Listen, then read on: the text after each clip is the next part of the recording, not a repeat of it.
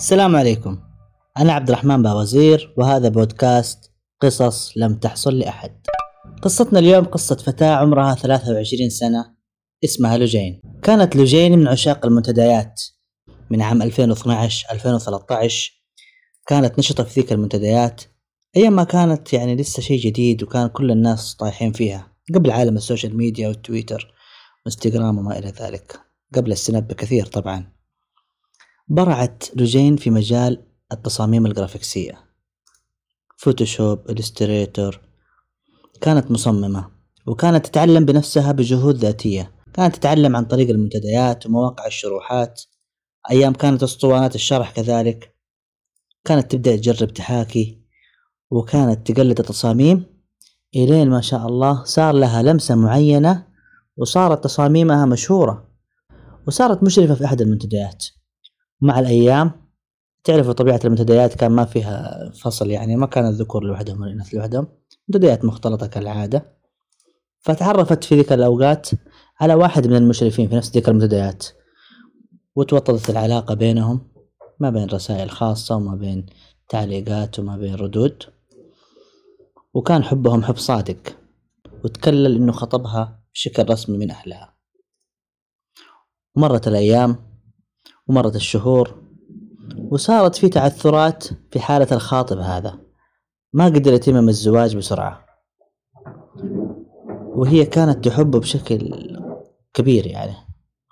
فكانوا يتكلمون مع بعض بالسر وكانوا أحيانا يخرجون بدون ما أهلهم يعرفون. وفي مرة من المرات تقابلوا في مول وجاب لها باقة ورد. أول مرة يعطيها باقة ورد.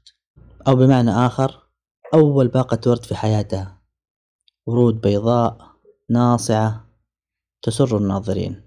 احتارت بهذه الباقة لأنه دائما كانت الهدايا اللي تجي منه أشياء بسيطة تقدر تخفيها عن أهلها مما غلى ثمنه وخف وزنه. يعني خاتم تعليقة أشياء بسيطة كانت. بس هذه أول مرة يعطيها شيء كبير ما حتقدر تخفيه. وهي الآن راجعة لبيتها. ركبت التاكسي وهي راجعة لبيتها. وقاعدة تفكر إيش حتقول لأهلها لو سألوها من فين هذه الباقة؟ السؤال متوقع طبعا والجواب صعب وما تقدر تكذب كثير لأنها لو قالت مثلا صاحبتي هيسألوها صاحبتك مين؟ خلينا نشكرها أو ممكن يشوفوها في يوم من الأيام يسألوها حلوة الباقة؟ ما ودها تدخل صاحبتها في مشاكل كمان. جلست تفكر وتفكر وتفكر لين ما وصلت عند باب عمارتهم. قالت يا إني آخذها معايا يا إني أرميها. يا إني أسيبها في السيارة. عجبتها هذه الفكرة. قالت حسيب الباقة في التاكسي. نزلت من السيارة. أول ما وصلت عند باب عمارتها نزلت من التاكسي بسرعة أعطته فلوسه ومشيت. التفت صاحب التاكسي للمقعد الخلفي وشاف باقة الورد. ضرب لها بوري. لو سمحت يا أختي ترى نسيت الورد ورا.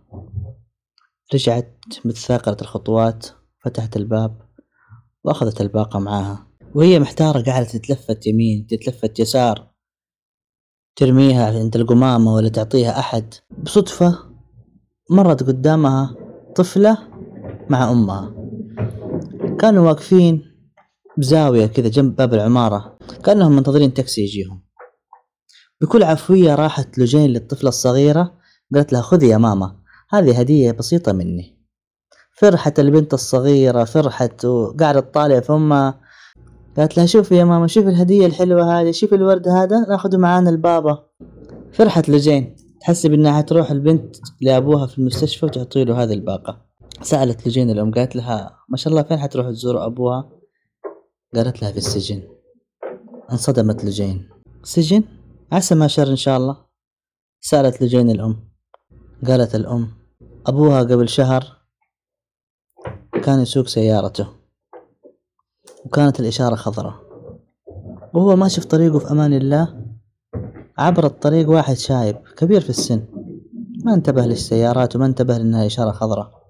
وجابه يقطع الشارع وصدم فيه أبو الطفل بالسيارة.